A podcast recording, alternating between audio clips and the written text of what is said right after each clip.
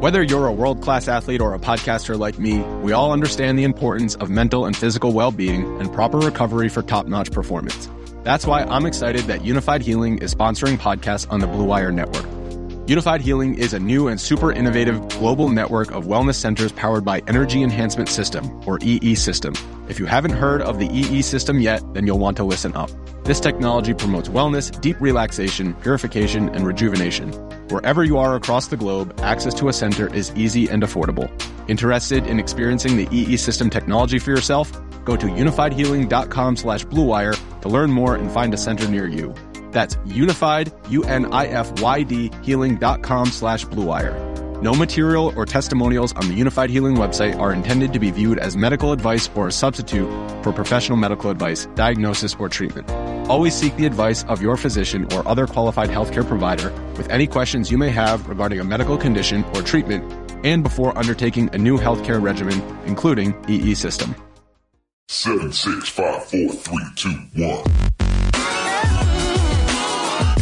Hey guys, this is Liz Cambage. This is Nikki Collins. What up, guys? It's Essence Carson. Hey, this is Imani McGee-Stafford. Hey, this is Jordan Canada. This is A'ja Wilson.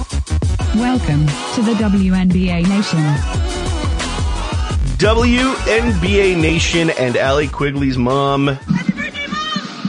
Happy birthday, Mom! Welcome to this semi-final edition of the show.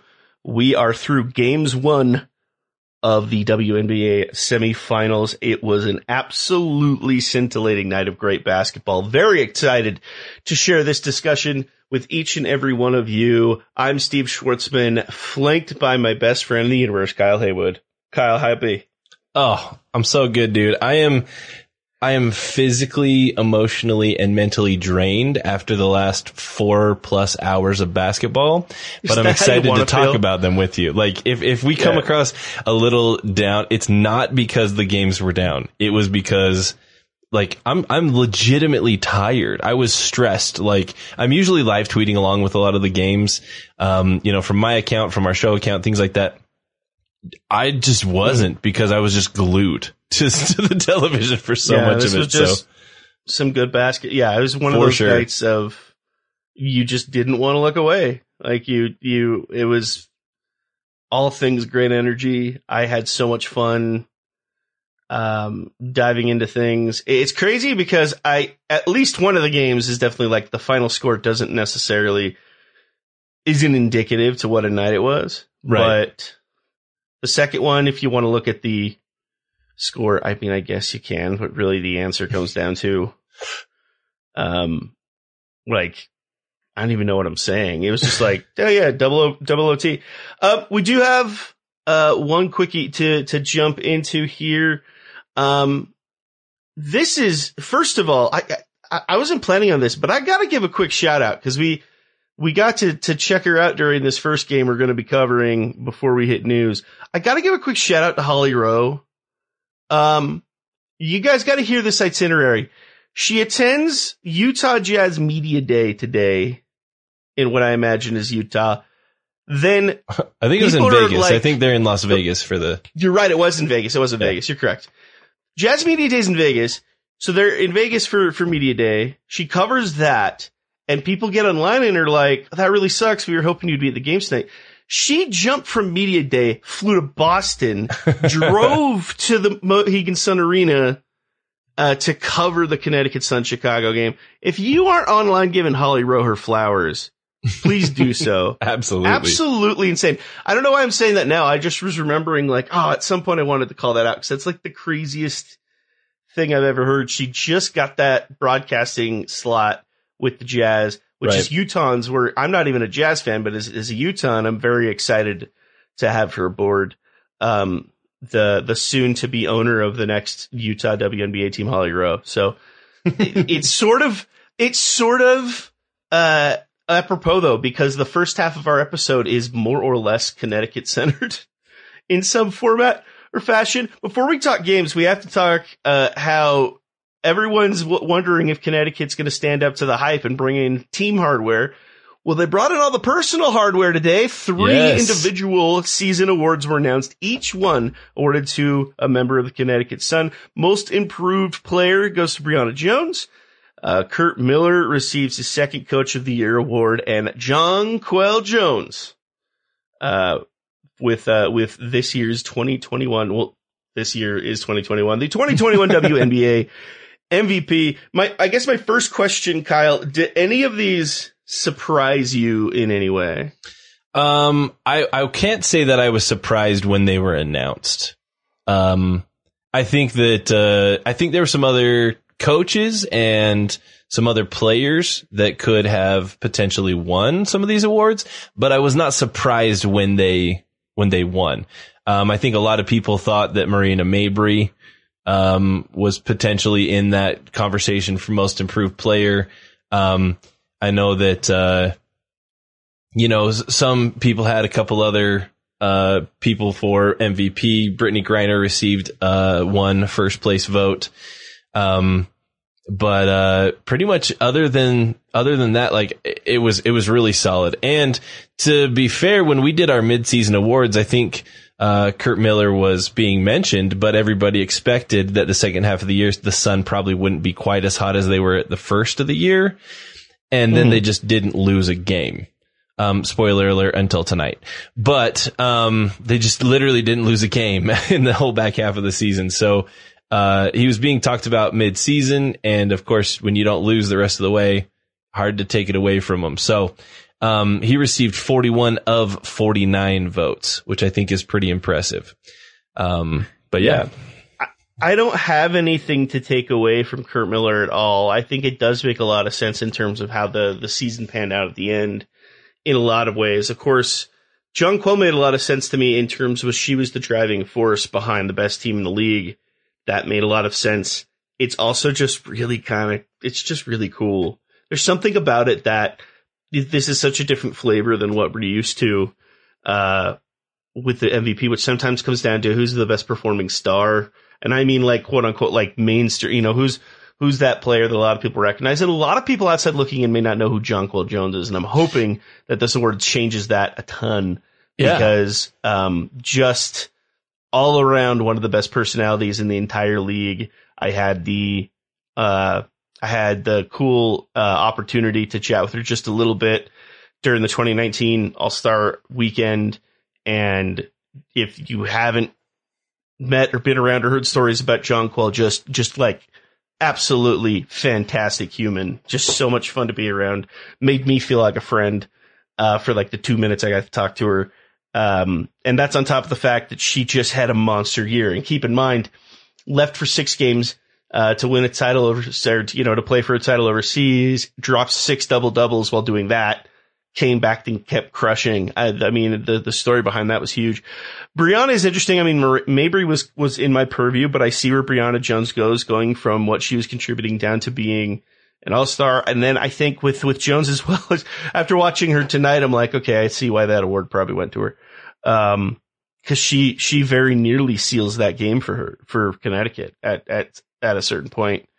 Very huge. Curt was only surprising in that I always kind of glance at standings and I go, who's the team like you know what's what's the coaching situation that created the team that surprises me the most right. and connecticut for everything they did maybe a lot of people didn't have them slotted in the number one position but i could have been talked out of that minnesota's rise to three in such you know with their their single elimination game um notwithstanding their rise to that position, so much of that to me was Cheryl Reeve.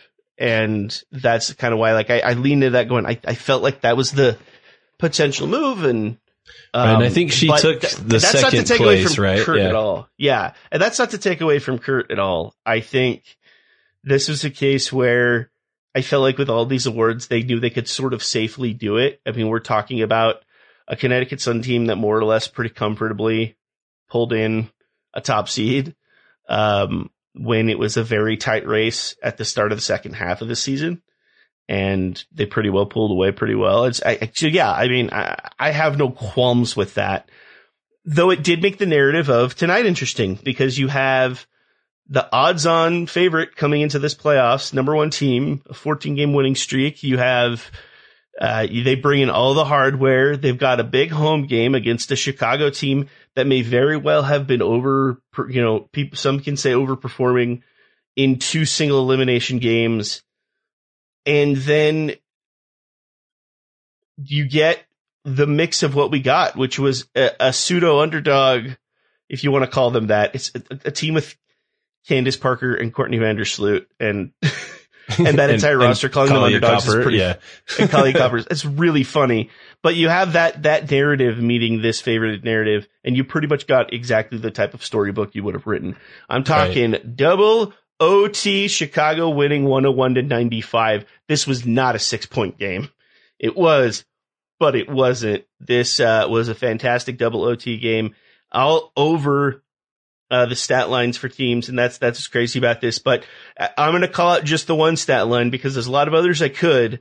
But by the end of by the time this thing hit official zeros, it ended up being Courtney Vandersloot's night. She boasts the second all-time triple double in WNBA playoff history. Uh, 2005, I believe, Sheryl Swoopes was the other one. She breaks the single single game playoff game record for assists, breaking Sue Bird's record. She she got 18 on the night. 10 rebounds, 18 assists, 12 points, four steals, two blocks. All of those boards were defensive and they needed every last one of those stats by the end of these two overtimes. It was very indicative how important she was to this. Um, Kyle, talk about this basketball game. So much happened. um, well, right out the gate, Chicago jumped on to Connecticut and went up by double digits pretty early in that first quarter. Um, Connecticut ended up uh, coming back a little bit and making it tight by the end of the first quarter. But at one point, Chicago was up, I think, uh, 19 to 9 and like 22 to 11. So they were up by 10 and 11 points early on. Connecticut came back, made a, made a little bit more of a game of it. Um, and then from there, it was a, it was pretty well deadlocked. You'd have teams go on runs here and there, but by the end of each quarter, it was pretty much a generally a one possession game back and forth between these two teams.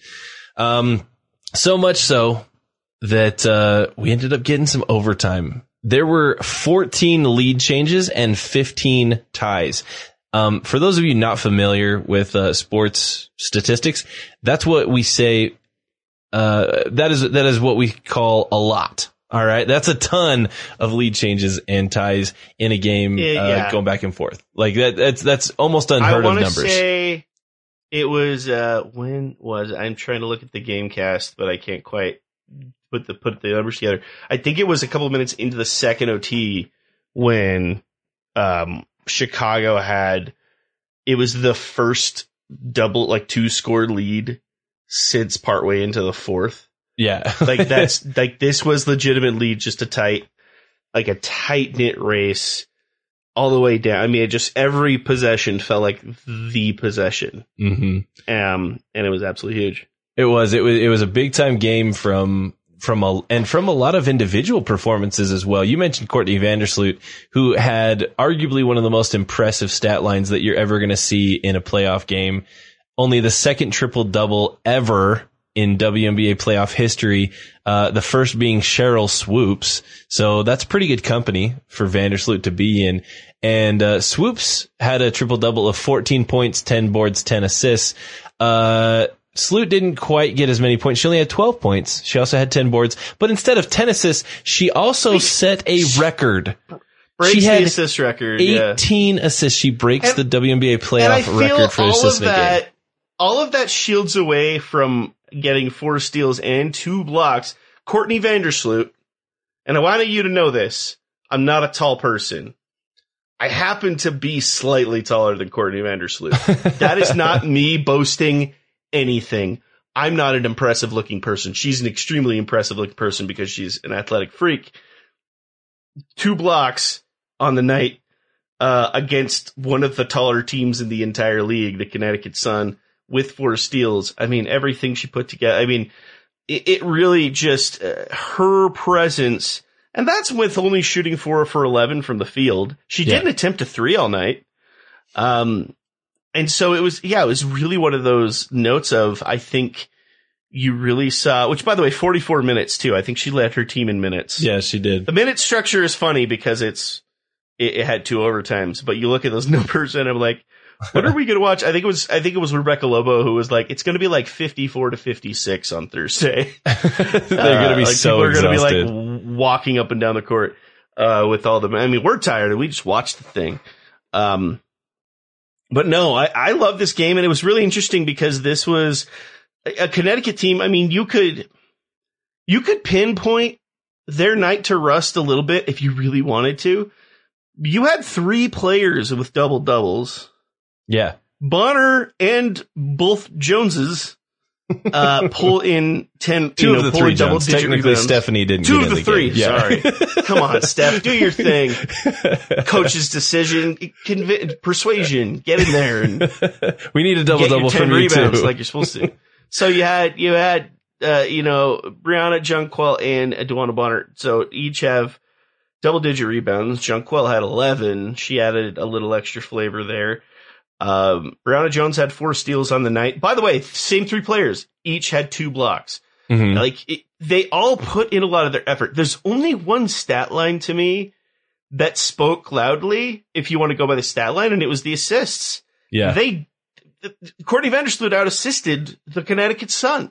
yes. Uh, the Sun had 17 moves, which to me is not very indicative of that squad. They usually move the ball extremely well.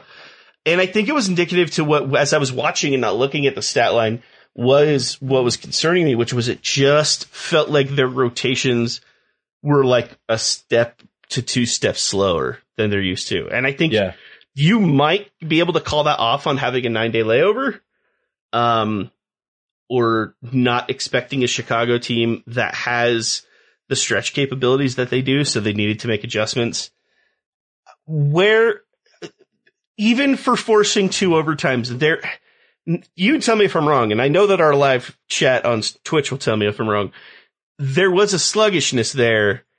Can you chalk all that down to nine days off or was there something else contributing to it? I, th- I think a good portion of it is that I think you get you get so hyped for the end of the season, you get excited for the playoffs, and sometimes when you haven't played in it, you kind of you come out and your body's just not synced up with your with your mindset. I think mindset wise, Connecticut was was fine. It just didn't seem like they had made that connection to physically what a playoff basketball game is. Now, anybody who's played in a playoff type format knows that the the pace generally comes out a little bit frantic.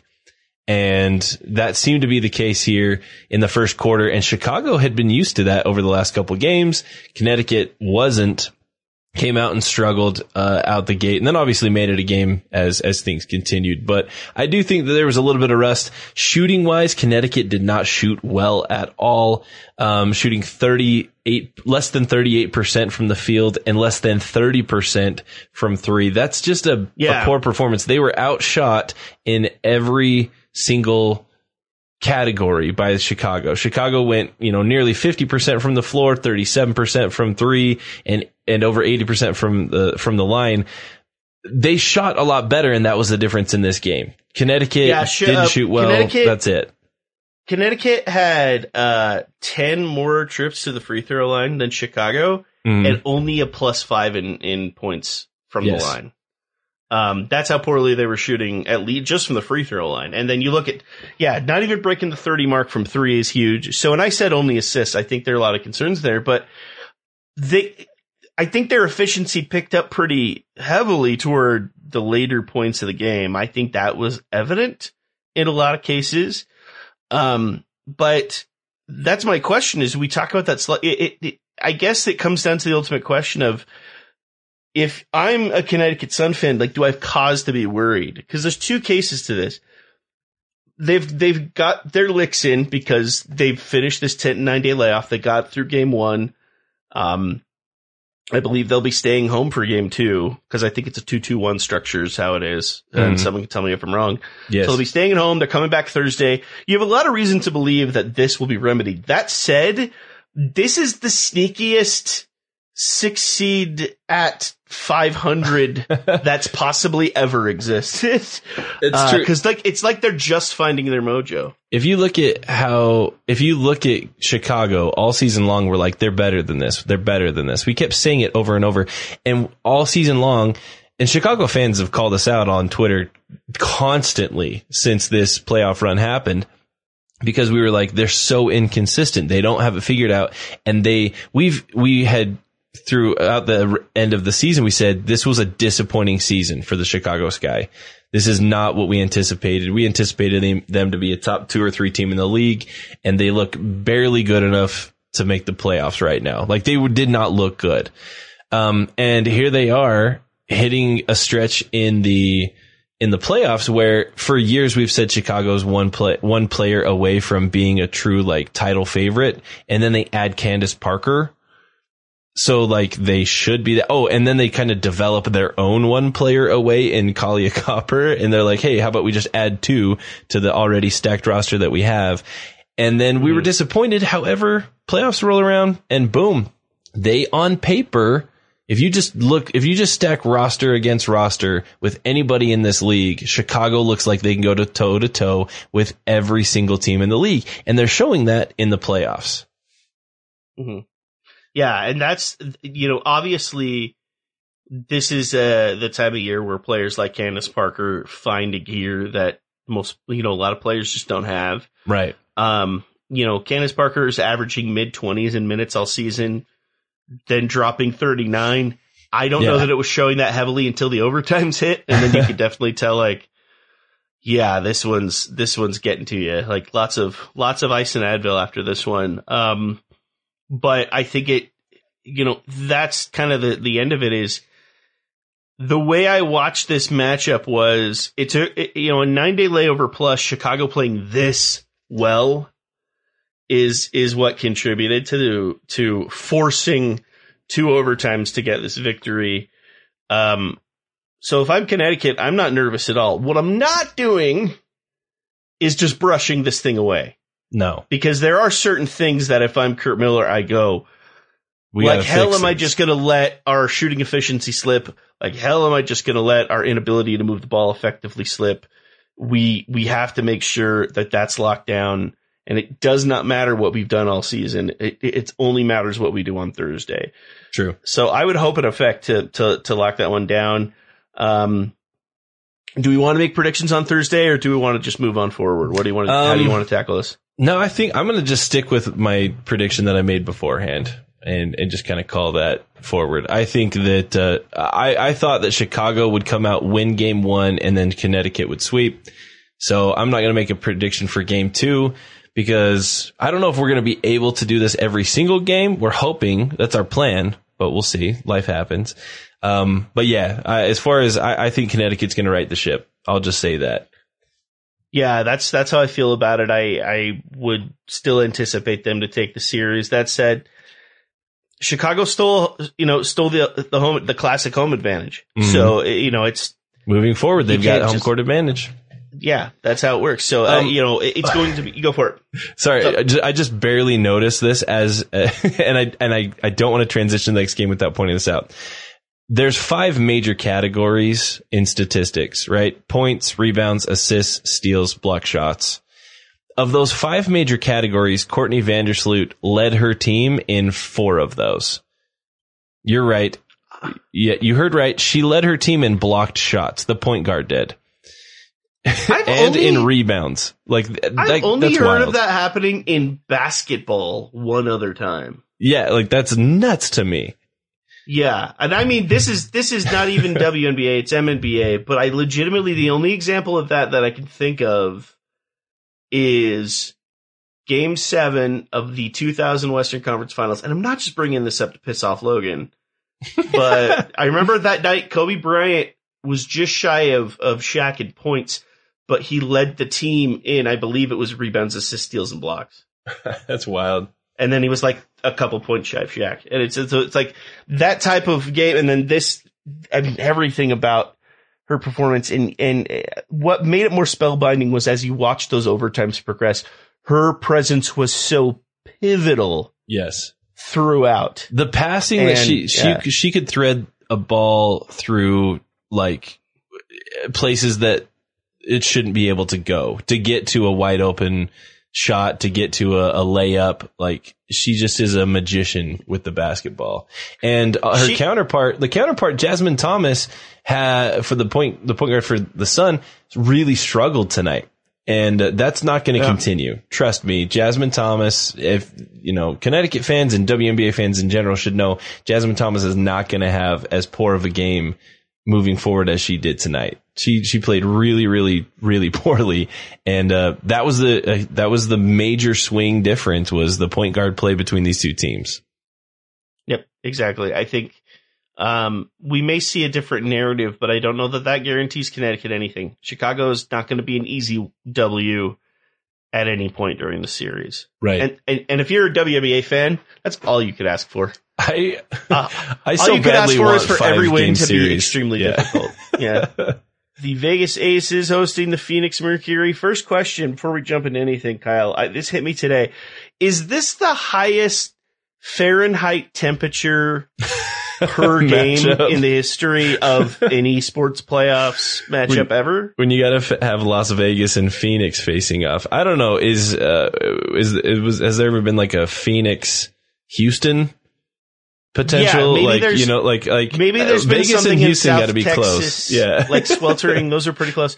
But like California is going to be down. Like the coasts are always going to be down a little bit. right. You know, these they're are hot, but desert. they're not going to be. These are the desert, desert, desert teams. Yeah, Yeah, it is just it's so interesting, and I think uh, it the brand of basketball that we saw in my head, I'm almost like this weirdly feels like it contributes to it. Like it's just they're just like if we keep moving, we don't notice the heat or something. Um, but Phoenix or uh, Vegas pulls off the game one victory, 96-90. Um, this was going a lot Phoenix's way for a good chunk of the first half. Um, as Vegas pulled ahead, it was close throughout the night, but it felt fairly comfortable. But there was, I think, a lot to especially dive into. But this was another game of, I'm not going to say like surprise, but just your unspoken heroes. Riquna Williams, Kelsey Plum, just both deciding they were going to equally have monster nights, 25 and 26 points respectively, um, playing with their, you know, their heads completely locked down, their ears perked up, ready to do whatever they need to get a victory. Chelsea Gray going 17 and 12. Um, you had a couple minutes worth of, of Cambage Griner. And I just, I pray to the very heavens that we get so many more minutes of this. It's the, the main reason I want this to be a five game series is the hope that we see these two match up again because we got it for a few minutes and it was delightful. my favorite exchange of the night, my favorite moment, and there was many moments between both of these games, but in a in in a night where we had two intense basketball games that I'm excited that are are series now. You know, we had overtime, we had missed free throws, we had you know last second shots, we had all kinds of stuff. My favorite moment all night long was uh Griner's wide open for a three at the top of the key pulls up, looks good, just just a little bit off and misses that three pointer. Now, when we got introduced to the league, we actually had a front row seat to sit on the Phoenix Mercury bench during shoot around, and Griner can shoot threes. Just so everybody knows, Phoenix fans should not get worried when Griner has a wide open look at three. She she has a great shot. Um, she missed it, and right down the court, Liz Cambage gets it, also pretty much at the top of the key, and launches her own three. Two of the tallest players in WNBA Tickles history launching back to back it. threes and just drains it, and then comes back down the court Like a gorgeous jumper. and the two of them, instead of like jawing and kind of, you know, like getting after each other, they just kind of smiled at each other and kind of like bumped into each other, like, "Hey, that was good," you know, like like Griner enjoyed the fact that Cambage came down and launched a three in her face, you know, like it was, and she was kind of like, "Hey." Way to rep for the way to rep for the for the tall you know the the tall women here to to drain that so I loved it I thought it was great I love that. And it's funny that you brought that up because I think before that sequence too, Griner hit like a 18 footer Yeah. that was like beautiful, like a beautiful release, tickled the net. It was just like, like I always forget that she has that jumper in her arsenal because he's usually not called on for that. And it was so funny that whenever these two match up, it's exciting because you, in your head, you're like, you get a chance to watch these two battle it out under the basket, uh, you know, throw some muscle together. You know, it, it's always a good time. And they had a, sh- they had a shootout. It was just, of course they did. It just was one of those things of, this was definitely what was always going to happen. We just, uh, didn't decided not to pay attention to that fact. Um, but hopefully as, you know, Liz continues to get her win back in her, uh, we can hopefully see some increased minutes from her because she's still coming off of COVID scares and, and everything with her health. So hopefully that manifests itself into something positive for her because I, I definitely think Vegas, even with the win, is is definitely hoping to see More more, of her on the. Uh, yeah, yeah, yeah. Um, yeah, more more of her on the court. So, I uh, this is a weird question, but just the this is how I'm going to post it because it's so much fun to talk about both of these. Was Riquna or Plum's performance more impressive to you? Ooh, that's tough. Um, ooh, that's a really hard question, actually. Um, Riquna, I, I, I, I want to lean Riquna because she came out and really, like, from the get go, was kind of Mhm. the scoring threat. I think that, um, you know, the concern that Connecticut had with coming out really flat and getting behind early and then having to kind of play from behind and cat and playing some catch up um, you never want to be in that situation. And Las Vegas came out, and particularly uh, Williams came out and just kind of lit it up. I think she had 17, like partway through the Yeah. second, or maybe even before that. Um, she came out shooting really well and and kind of was that offensive spark that Las Vegas needed. Um, because you've got Cambage, Hamby, and Plum all coming off the bench. And so you need a really solid offensive spark. Um, Jackie Young, we've seen it from her at times. Other times it's not there. Uh, Stokes didn't do hardly anything. She only had one attempt from the field at all tonight. Chelsea Gray, we generally see more of a distributing role than a scoring role. So it's really boils down to A'ja and Riquna. And Riquna stepped up and, and was a big, huge push into that. Now, obviously, as the game progressed, Kelsey Plum came along and and had a lot to say uh, about her performance. But I think initially, if it wasn't for that Riquna, um, you know, barrage of scoring early on, Las Vegas could have found themselves in in a, a pretty deep hole. And this Phoenix Mercury team is not the team that you want to have to try to dig out of a hole against. Yeah, they almost it almost was a tale of two halves. Like they almost kind of traded Mm-hmm. uh, that mojo uh, partway in, and then and Plum took over for a while. Their stat lines are eerily like creepily similar. Yeah.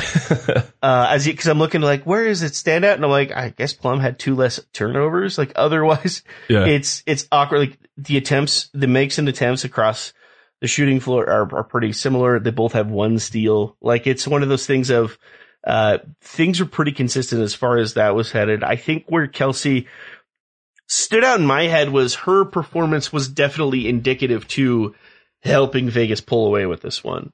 right. Um, down the stretch. Because, yeah, because Phoenix was able to respond to what Riquna was putting down early on. Down the stretch, Plum's performance and, and mainly her ability to frustrate that Phoenix backcourt uh, was huge in Vegas's need because there's something, there's an interesting gear that Kelsey Plum has where she can play angry or at least play what I'd call pesky. She, where she can just really get, drive her way under the skin of some players. Uh, and you, you see that very evident at times and, and it forces players to make mistakes, to play off inconsistency a little bit. You know, she's really, uh, it, it- you know, it, it can be honestly really fun to watch as a fan. Um, but that's where I lean to it. But I mean, this was definitely an interesting night because, and, and we act like it, you know, they were making up for some poor performance from A'ja Wilson, who dropped 15 and 9 in her own right. I'm not going to stand here for a second and say A'ja Wilson didn't have a good basketball game. That would be ridiculous. Chelsea Gray had 17 and 12. Uh, th- like there were definitely contributors across, but if, if, if Williams doesn't come in hot, if Plum doesn't come into the second half completely with their head down, this is a potentially totally different result. And we're looking at an, a really interesting series. So I, I think a lot of credit goes over their way. What I love between these two teams is the difference in bench play for tonight. You know, you had, like I mentioned with Las Vegas, Liz, uh, Hamby, Plum, all coming off the bench tonight, which generally isn't always the case. Uh, a lot of times we do see Hamby off the bench, obviously. Um, but the difference between those coming off the bench and then you come to the, to the Mercury and really the, the players that got much, uh, much time out of, of Phoenix were, uh, Kia Vaughn, Shey Peddy, and Sophie Cunningham. Um, and of those didn't get a whole lot of production. Vaughn probably had the best game. Um, but you look at the starters for Phoenix and that's where a starting five, Phoenix might have the best starting five in basketball right now. Nurse, Brianna Turner, Brittney Griner, Skylar Diggins Smith, and Diana Taurasi. Like that is a strong starting five. Um, mm-hmm. Vegas, their strength came off the bench. Vegas is a little bit deeper team and the, the slight, cons- their bench has legs against a lot of starting fives. Yes. Yes. Creep, like, it's insane now. Like on any other team in the league would be starting. Yeah. Literally every team in this league would start Hamby. Like every one of them. If you're saying, especially tonight, like obviously things are flipped a little bit when Cambage is at full strength. But on a night like tonight, if you told me like you you have a five on five coming up, we're giving you Hamby, Cambage, uh, Kelsey Plum, and then we'll throw in JiSu Park and Destiny Slocum. I if I, I may not be a thousand percent confident I'm going to be gangbusters, but I'm feeling all right with that. I'm like, mm. all right, that's a pretty. I can do stuff with this. Uh, and so like their depth really spoke to it. It was really interesting because that may have been a lot of the story for the Mercury because a lot of those role players who really have helped both things up for Phoenix, we didn't really see much out of them. Uh, you know, you know, we, we, you know, we really didn't see a ton of them outside of Cunningham had 16 minutes, but in that only going one for, one for four.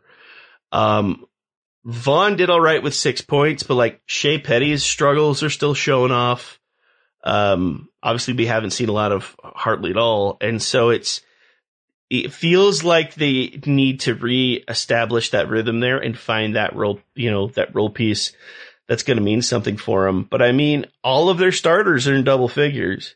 Yeah. Uh, so yeah, there's something playing there. I, it'll be very interesting to see how they establish and turn things around. I obviously would like to see a lot more out of Skylar Diggins Smith. That was probably the one piece, at least in the starting five that I went, that like there needs to be some increased efficiency on that end. Right. Granted, she was leaned on heavily a lot more with DT out of the, uh, you know, not on the roster. So it'll be an, I was going to say she did there. play, she, but, in those two elimination games, er, you yeah. know, you saw but, a lot more out of her.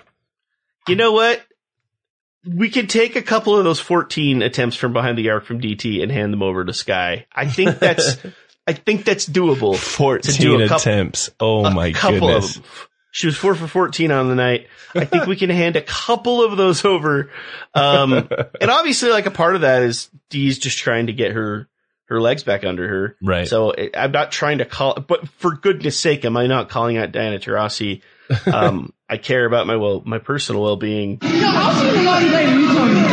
You saw her as she was chewing out refs, literally walking down the length of the court, still not not turning her head, just still jabbing. Like, um, so this will be a more interesting one because I think this is a case of, uh, obviously Vegas took care of what they needed to. Is this indicative to what we're going to see, or does Phoenix have the recipe to make some adjustments to make this work? Because they have players who have been key points to very pivotal victories for this team over the season. Um, but they kind of fell out of gas.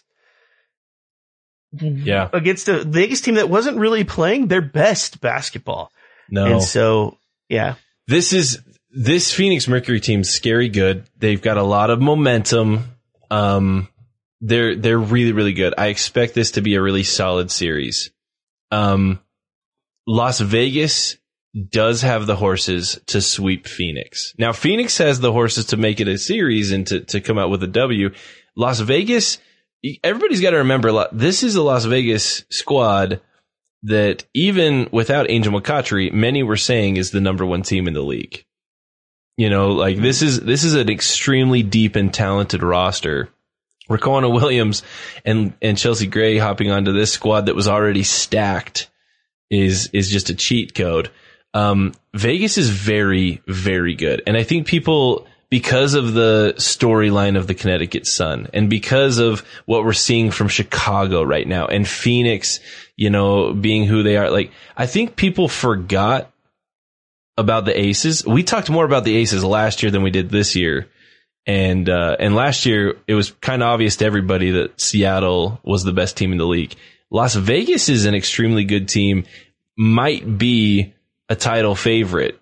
Uh, you know, heading in after tonight, I think that they they look as strong as anybody, and um, I'm really excited to see what Las Vegas has to do the rest of the the rest of the way. Now, that's not an indictment at all on Phoenix. Obviously, Phoenix is phenomenal. They've played great. They've got you know several Hall of future Hall of Famers on their roster.